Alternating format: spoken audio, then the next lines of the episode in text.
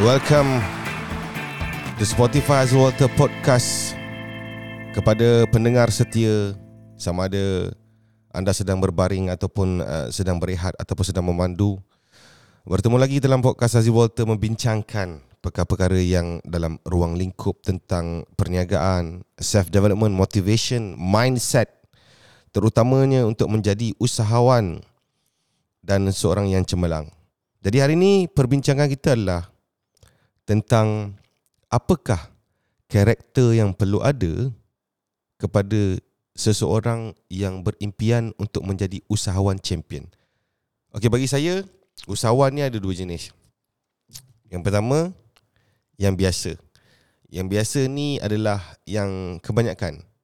Okey yang dia just uh, berniaga uh, asal boleh survive hidup berniaga uh, dan bila berlaku sesuatu terhadap perniagaan dia maka dia down. Ini apa yang saya nak cakap ni adalah karakter seorang usahawan yang dia betul-betul faham tentang keusahawanan tu. Maksudnya dia tidak attach kepada sesuatu produk. Dia boleh cipta uh, dia boleh ma- masuk market baru, dia boleh develop produk baru. Dia faham tentang the whole concept of demand and supply. Jadi hari ini apakah ciri-ciri yang perlu ada kepada korang yang mendengar ni? Bagi saya lah, okey, bagi saya okey. Bila kita dah seseorang tu dah jadi usahawan, kan? Tapi kenapa uh, setuju tak kalau saya saya cakap kenapa seseorang usahawan tu dia tak dia tak pergi dia tak pergi satu tahap yang dia meningkat meningkat meningkat sebab daripada awal dia set dia berhenti kerja jadi dia, dia buat bisnes supaya menggantikan income kerja dia. Itu je. Kan? Dia bukan buat sebab dia nak buat income yang 10 kali ganda daripada zaman kerja. Dia bukan buat sebab dia nak explore potensi dia yang 10 kali ganda daripada zaman dia kerja. Dia bukan buat sebab nakkan cabaran-cabaran baru yang lebih dahsyat daripada zaman dia kerja. Ha, jadi apa karakter yang perlu ada hari ini perbincangan kita bagi saya saya saya tak lagi tunggu-tunggu kan bila saya masuk so, point ya. tu dia tu cakap oh dah ambil point saya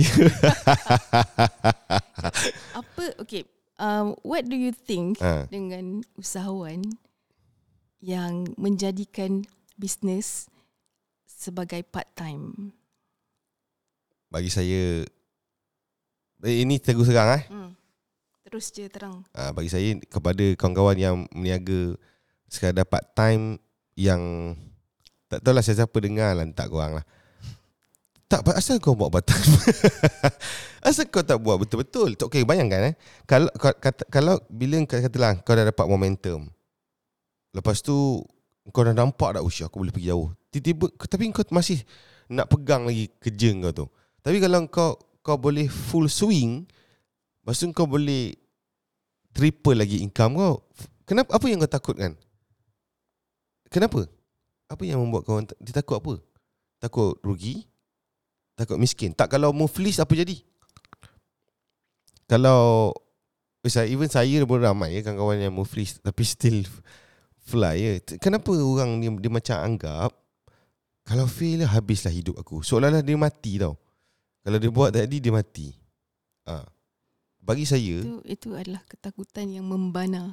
Uh, so ni tu yang kita kena buka minda. Simple je guys, semua kau fikir. Untuk permulaan hmm. and tak ada isu untuk dijadikan as part time macam kita dulu kan. Hmm. Kita buat bisnes sebagai part time. Uh-huh. Tapi bila kita dah nampak potential kita cepat-cepat decide. Dan bila kita buat decision kita tak ada tanya orang. Hmm. Tapi macam case ni pasangan tidak merestui.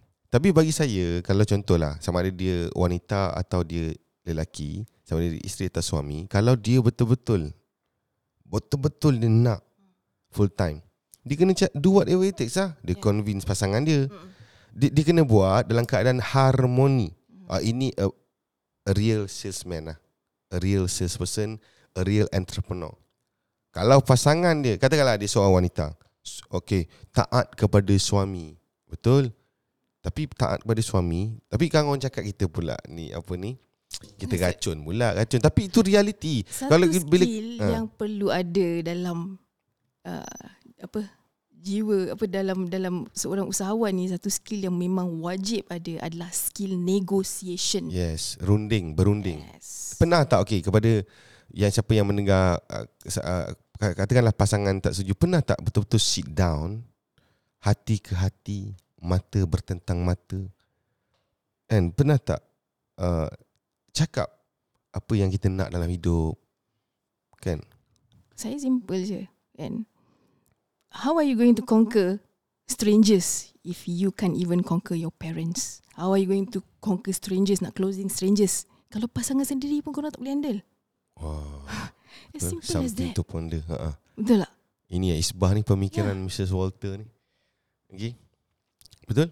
Ha, Kan? bila Kenapa? berniaga ni okay. Kalau misalnya kata dia kata pasangan dia tak tak tak setuju ataupun tak restu, adakah itu penutup belum habis lagi? Selagi bangun pagi masih ada nafas, try lah. Mm-mm. Kan, betul tak? Try buat sampai jadi sampai Ah, dia mungkin setuju. betul. Mungkin dia pernah bagi tahu sekali je. Sekali tu je lah. Lepas tu dia terus give up. Maksudnya dia bukan betul-betul nak. Mm. Kan? Kalau kau betul-betul nak jadi usahawan, kau kau kena buat kerja tu selalu lah. Mm. Okay, saya nak cerita eh. Mm. Uh, Azri Aizat PA dia baru dia bagi tahu saya tadi. Ha. Ada seorang ni, Ha. dia ni uh, message Azri Aizat. Aha.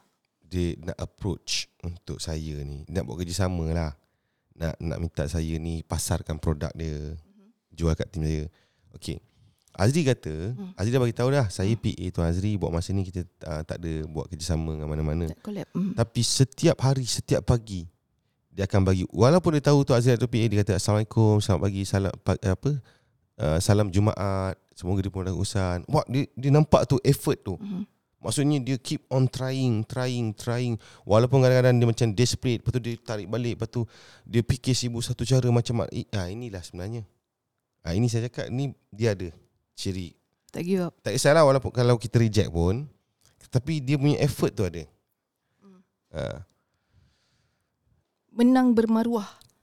ah, ah. Menang bermaruah ni kalau dalam perang, Hmm.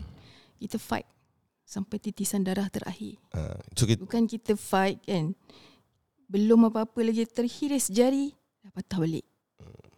betul, dia, dia, dia, dia usahawan ni dia kena anggap macam medan perang ah. Kan dia kena nak pergi all out sampai habis tak ada handbrake. Betul lah macam tu. Katakanlah pasangan dia tak setuju. Mm. That okay. Adakah dia setiap hari berdoa? Pagi, petang, siang, malam doa ya Allah buka pintu hati, buka pintu hati sebab dia nak buat dalam keadaan harmoni. Dia tak nak dia tak naklah apa ni sampai bergasak. Jadi apakah karakter dia? Ha, mungkin ada kita boleh ambil apa ni kaitkan dengan mungkin Saya saya ni um, saya baru start berdoa malam semalam. Mana pergi? Oh, apa? pasang balik. Saya baru start berdoa ni malam semalam Ha. untuk saya punya ni trip menawan empat negara Hmm. dalam 11 hari tapi tak tahu lah dapat ke tak tapi saya takkan give up. Hmm. Seorang. Yes. Saya lawan balik doa tu. Taklah. Okey je kan.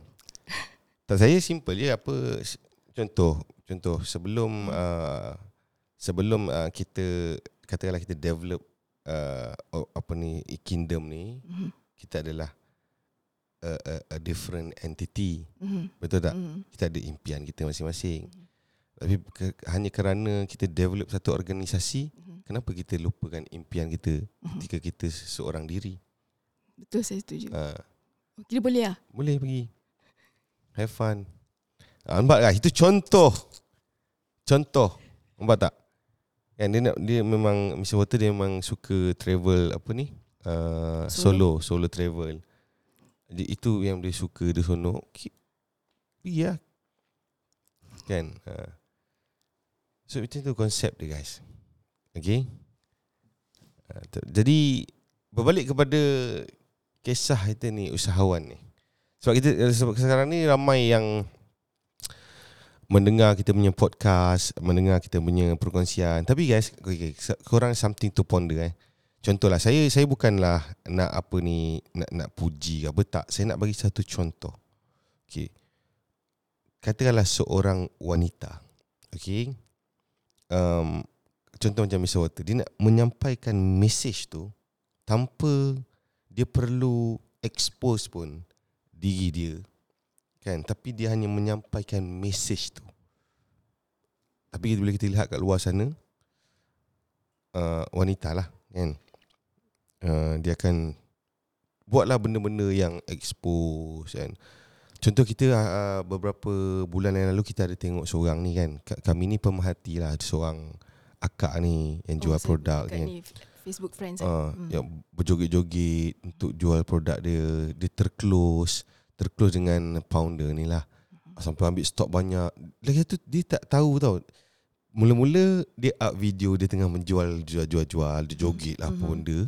Lepas tu di dalam platform yang sama dia up pula alamak sedihnya loan saya tak lulus. Mm-hmm. Ya, jadi mm. apa tanggap tanggapan orang dia tengok oh dia ni meniaga pakai loan loan tak lulus. Kalau bisnes dia bagus, kenapa dia sampai dia nak kena buat loan? Maksudnya kena nak kena expand lagi dan di tadi kan uh, beberapa hari ni kita nampak eh dia dah berubah lah akak tu. Mm. Dia tak joget. Dan dia delete semua video dia. Kan Alhamdulillah Ada sibu satu cara lain lah So um, Saya selalu fikir kan okay. Hmm. Macam saya ada kelas usrah Usrah hati Setiap hmm. Selasa hmm.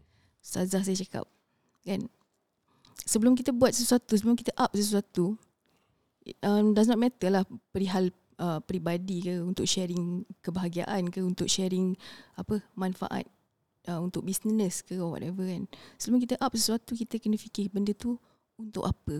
Hmm. Kalau kita buat purposely untuk business, kita tengok sesuai tak? Hmm. Sesuai tak kita sebagai wanita? Islam. Yes, wanita Islam. Hmm. Tapi itulah sebenarnya konsep dia macam ni. Uh, takwa kan. Bila bertembung antara redha Allah dengan keuntungan, maka kita mesti utamakan redha Allah. Allah. Itu priority. Hmm. Kita sanggup tinggalkan keuntungan. Dia ada banyak. Sebenarnya ada banyak lah um, cara. You know, macam saya, Hmm. Saya saya ada beberapa produk yang hmm. saya leverage kan, you know. Ah, tanpa orang tahu pun siapa, siapa founder. founder. Ah. Yes.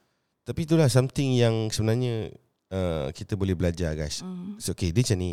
Ramai orang mind dia stuck tau kat luar sana. Mm. Dia ingat bila dia pound, bila bila dia nak buat produk, bila nak buat ni, dia rasa dia yang kena expose dekat media sosial ke.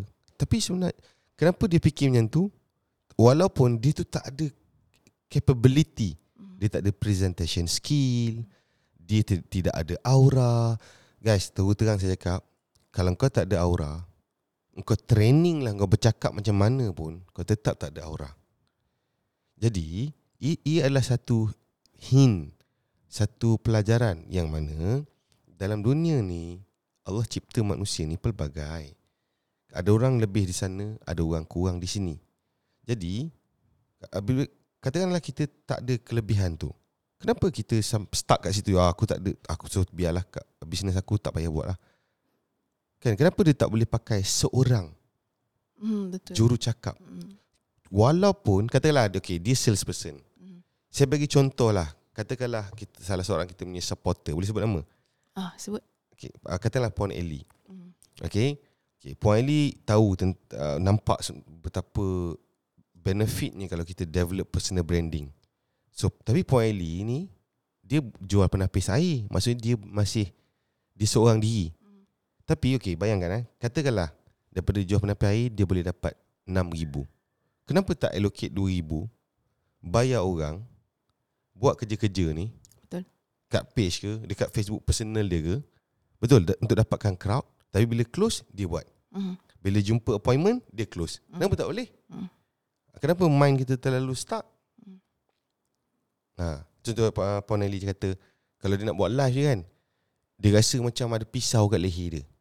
Ha, maksudnya mungkin dia memang not meant to be. Yes, don't force yourself. Ya, jangan satu. paksa. Saya actually dapat idea untuk buat uh, apa uh, untuk leverage mengikut kekuatan uh, masing-masing kan. Hmm. Sebab saya yakin tak semua orang boleh buat semua perkara. And then lagi satu untuk usahawan wanita, hmm.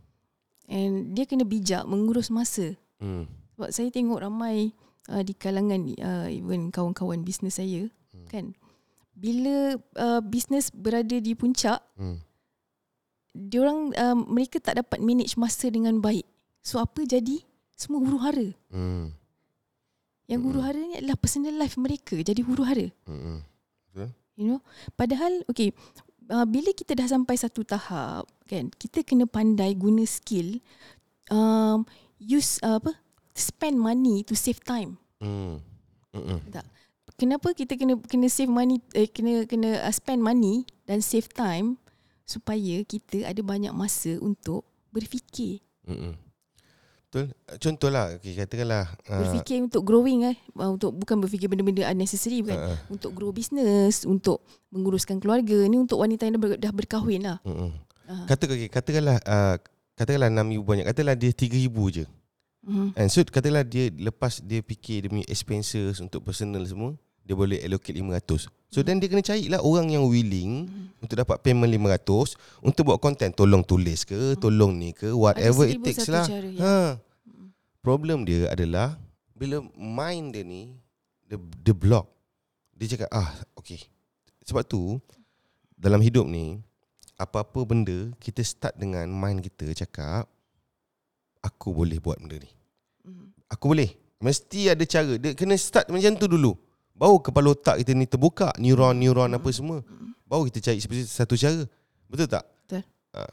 Contoh macam uh, untuk makluman uh, Mrs pernah buat uh, produk apa ni uh, dalam masuk dalam industri fashion, industri uh, apa ni produk lelaki, uh, industri uh, apa ni kosmetik uh, wanita, kan?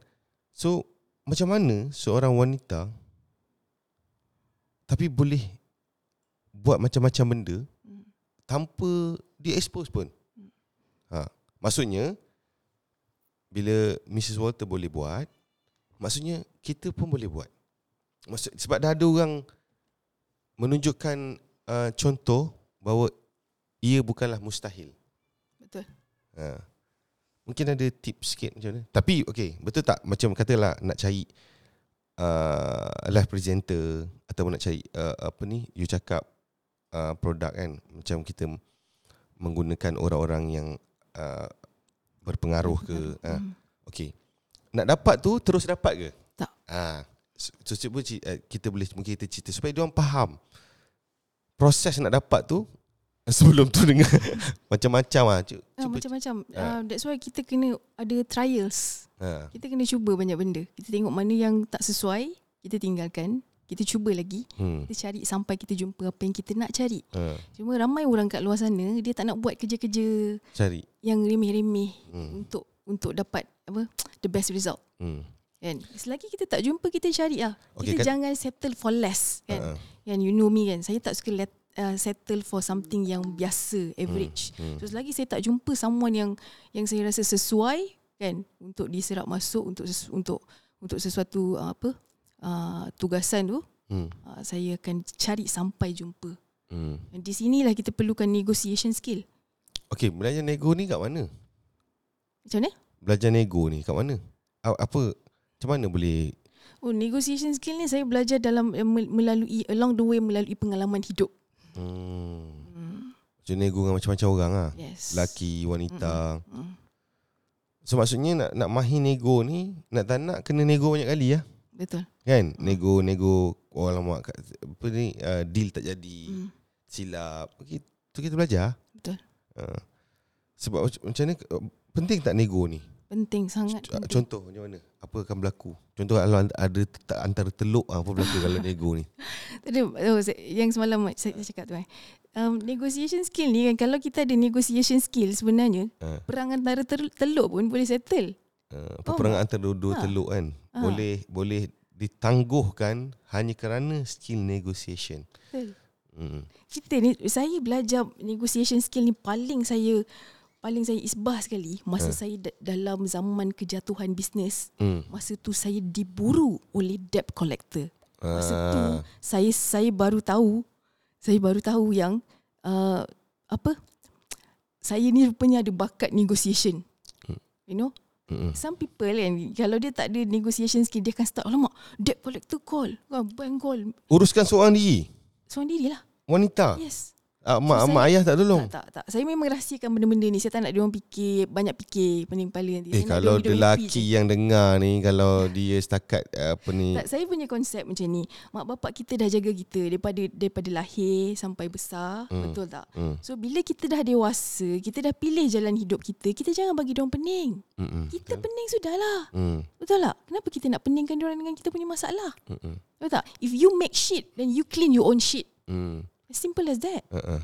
Kan? Tak, betul kita kalau- pilih jalan kita. Hmm. If anything happen along the way, jalan yang kita pilih, kita settlekan sendiri. Mm-mm. Betul tak? So kalau contoh For the first place kan Katalah kita meniaga Katalah kita buka kedai tak, Kenapa kalau kedai tu tutup Kena terus inform mak bapak Sebab apa? Tak tahu saya tak, Ha. saya tak inform. Kan contoh Orang bila meniaga Sikit-sikit ah, Meniaga ni Restu-restu Saya rasa saya lepas saya uh, saya dulu pernah pernah beberapa, beberapa kali ya buka showroom kan. Saya rasa um, kali ketiga saya tutup hmm. kan. Dua tahun lepas tu baru saya bagi tahu. Itu pun se- setelah saya develop another product. Hmm. Hmm. Ha. Dia orang pun tak tahu cerita Pandai-pandai lah. Cover kata negotiation skill. Tak? Itulah Okay itu, Itulah antara karakter Jadi usahawan andal Yes. Pertama Negotiate. Yang kedua Mesti buka minda Bahawa tak ada limitasi. Do whatever it takes. Kalau aku tak boleh Mesti ada orang lain boleh. Hmm. Apa aku kena buat? Cari sampai dapat. Betul? Ha. Yang ketiga Karakter macam mana? Mungkin Kita boleh ke petik Apa ni Macam karakter haiwan ke Karakter. Taklah Oh, saya suka analogi ni. Okay. ha. Saya, okay. Um, okay, saya nak tanya eh. Ha. Ta- Tapi dia dia punya pertanyaan tu kalau kalau sekali dengar dia macam apa pick up line eh pick up line tapi dia bukan pick up line. Okey, Ha. apa beza uh, lion dengan elephant? Okey, cuba jawab. Beza Apa beza singa dengan gajah? Elephant, elephant. Beza eh Ya. um, Teki-teki ni. Singa Dia dia banyak duduk Memerhati Gajah Dia makan tebu?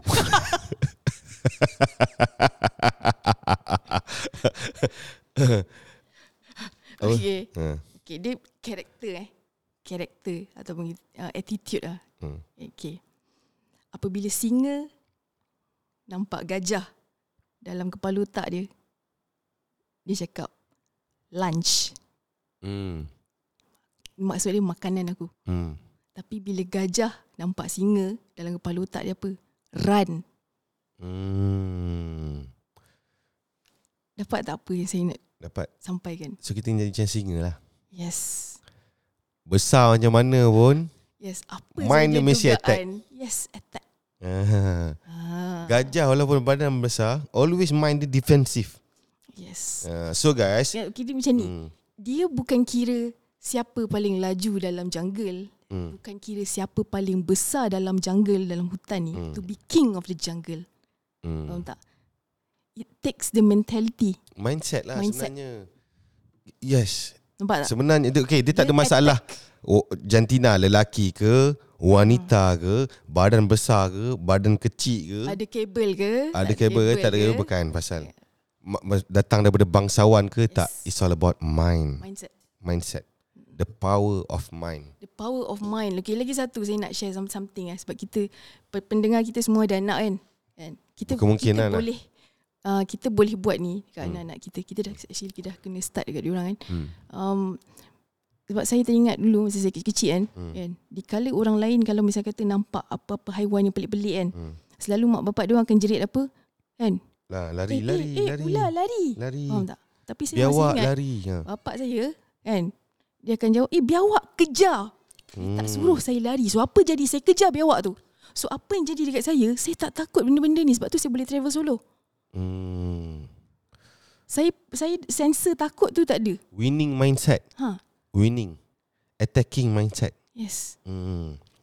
Jadi Asyik dapat satu pelajaran ni Yang sangat Lagi isbah satu contoh, bila kita macam budak-budak kecil dekat tepi kolam ataupun kan main-main air, eh jangan kat tepi tu nanti jatuh. Tak? Ha. Saya bukan jatuh, saya kena lempar. kot. Hmm. So- Sebab tu masa saya saya pernah pergi diving, saya hampir nak lemas tapi cerita tu saya tak cerita kat mak bapak saya. Hmm. Uish, Ah. Okay. So guys, attacking mindset. Okay, benda yang kita maksudnya sebab tu kita pilih orang yang ada attacking mindset ni seperti singa. Sebab tu dia berani pilih dunia usahawan. Betul. Tapi maksudnya kalau orang tu dia berkira-kira nak berniaga ke nak kerja, ah dia bukan. Dia uh, dia takut. Tapi kalau jenis uh, apa ni uh, macam singa tadi, dia nampak makanan, oh dia nampak dunia bisnes, income unlimited. Dia tak peduli lah lain. Lagi satu karakter singa, lion. Hmm. Karakter of the king of the jungle. Hmm. Singa tak makan bangkai. Hmm. Nampak tak? Kalau kalau haiwan tu dah mati depan dia, Hmm. kan? Dia tak nak. Dia nak hunting. Ah. Maksudnya faham tak? Dia bukan tunggu. Dia bukan tunggu duit datang, sales datang. Bukan. Dia Tapi dia chase. keluar and go hunting. Yes. Itu dia. Attacking mindset. Maksudnya dia dah set dalam mind dia Ui, tapi subhanallah Allah cipta seekor haiwan ni Hmm. Singa ni sebenarnya terlalu banyak pelajaran yang kita boleh Hmm, betul. ambil Dan kita jadikan dalam kehidupan kita. Mustahil Allah cipta sesuatu dalam muka bumi ni Tidak ada pelajaran. Jadi malam ni kita dapat Satu benda Winning Winning mindset Attacking Always attack. Kan? Macam risiko lah. Akhirnya kita tengok dalam dunia ni orang yang sukses adalah orang apa? Ambil risiko dia attack dia berani Hmm. masuk dalam arus yang deras tu. Hmm. Untuk sampai sebelah sana dikala orang yang masuk kaki keluar balik masuk kaki keluar balik Okay, Dia masih mindset, stay situ. okay, mindset takut ni saya saya kurang saya uh, tak dapat blend dengan jiwa saya. hmm First of all, hmm kenapa kena takut? hmm Okay, kalau kita jatuh, kita dealing dengan debt collector, bank call kita. First, first of all, kenapa takut? Dia pun makhluk, kita pun makhluk. uh-uh. bukan dia Betul boleh tikam kita Ya. Yeah. hmm So, apa yang nak ditakutkan? Betul tak? Masa saya, um, uh, kejatuhan saya yang paling teruk sekali kan. hmm Uh, uh, ni kalau Kak Eli dengar kan, yang melibatkan LHDN. hmm Enam angka. uh, kan tapi bila saya fikir balik kan uh, come on lah kenapa nak kena takut uh-uh. selagi ada jasad di kandung badan eh, eh jasad di kandung apa roh Nyawa. di kandung nyawa di uh, jasad di kandung apa nyawa di kandung ah badan nyawa di kandung badan hmm. terbalik nyawa selagi nyawa di kandung badan hmm fight it, fight for Mm-mm. it lah Betul. betul tak kenapa nak kena takut dia macam ni lah okay, contoh eh kita dekat rumah kan tengah-tengah malam this is our territory hmm Okay, faham eh? Kita punya teritori kat rumah. Lepas tu, happen to be ada apa penceroboh. hmm Penceroboh datang, kita lari masuk bilik, sembunyi bawah katil. First of all, kenapa kena takut dengan penceroboh? This is your kingdom kingdom. Dia dia orang nak kena I takut was thinking kan, Hmm. okay, kenapa kita punya mindset selalu apa um, uh, fikir untuk takut? Macam macam tadi eh. Hmm. Okay. Bayangkan kita dekat dekat rumah, kini kita punya teritori, kini Hmm. kita punya kingdom. Hmm. Ada penceroboh masuk kan. Selalu dalam drama, dalam ke- ke- kejadian-kejadian uh, ataupun dalam dalam filem kan. Kan, dia orang akan gambarkan orang akan lari masuk bilik, itu digambarkan bawah katil katil. hmm Betul tak? Mm-mm. This is kita punya kingdom. Kita patut tunggu penceroboh tu dekat tengah-tengah rumah dengan pedang. Mm-mm. betul Betul tak? betul Kenapa sebenarnya nak takut? Dia yang sepatutnya takut sebab masuk teritori kita. mm Betul tak? betul Ha. sebenarnya First of all, kenapa kena ada perasaan takut tu? Sebenarnya bila orang tu dia nak datang, dia ada perasaan takut sebenarnya. Tapi kalau kita yang jadi takut, dia take control. Betul. Kan? Jadi guys, so ini antara perkara kalau korang nak winning in life lah.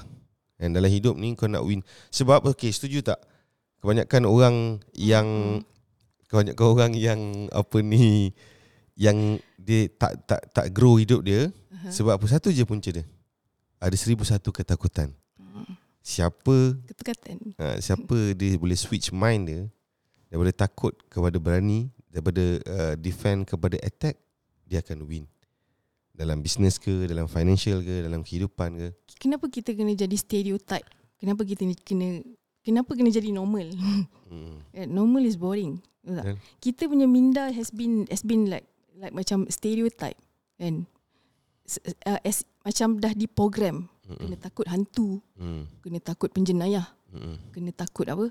along. Ah, kena takut alung angah. Hmm. Kena takut apa? Kena Bang. takut kena takut gelap. Ah, tu gelap. Takut bang apa benda semua kan. Tak first of all kenapa kena takut? Mm-mm. Cuba set punya kita punya kita punya apa mindset hanya takut pada Allah Azza. Sepatutnya itulah. Tapi bila tapi tengok macam dia telah seolah-olah dia telah diprogramkan dalam masyarakat kita. Hmm. Betul tak? Bila filem, drama, itulah dia menanam satu ketakutan. Hmm. Betul eh, budak-budak daripada kecil Hmm. Kan. Oh ni oi, takut tu jangan pergi sana. Mm. Jadi dia orang besar ni dengan ada seribu satu ketakutan. Hmm. Belajar belajar belajar tak sukses SPM takut, tak ada masa Mm, masa mm, depan tak takut. dijamin, Takut, takut, tak ada tu takut depan. ni. Bila tengok kawan-kawan sebaya dah capai tu sekian, takut lah macam mana masa depan aku, takut. Tak beli kereta lagi. Tak boleh kereta lagi, takut. Bisnes ah, orang lain dah buat bisnes lama, aku masih kat sini tapi takut lah kalau tak berjaya macam mana takut. Penuh dengan ketakutan. Ketakutan tu telah menguasai diri dia. Kita hidup ni kan sebenarnya kan Hmm. ada terlalu banyak rahsia Allah sembunyikan Mm-mm. yang kita tak tahu. Betul tak? Betul. Rezeki, jodoh, ajal. Mm-mm. Betul.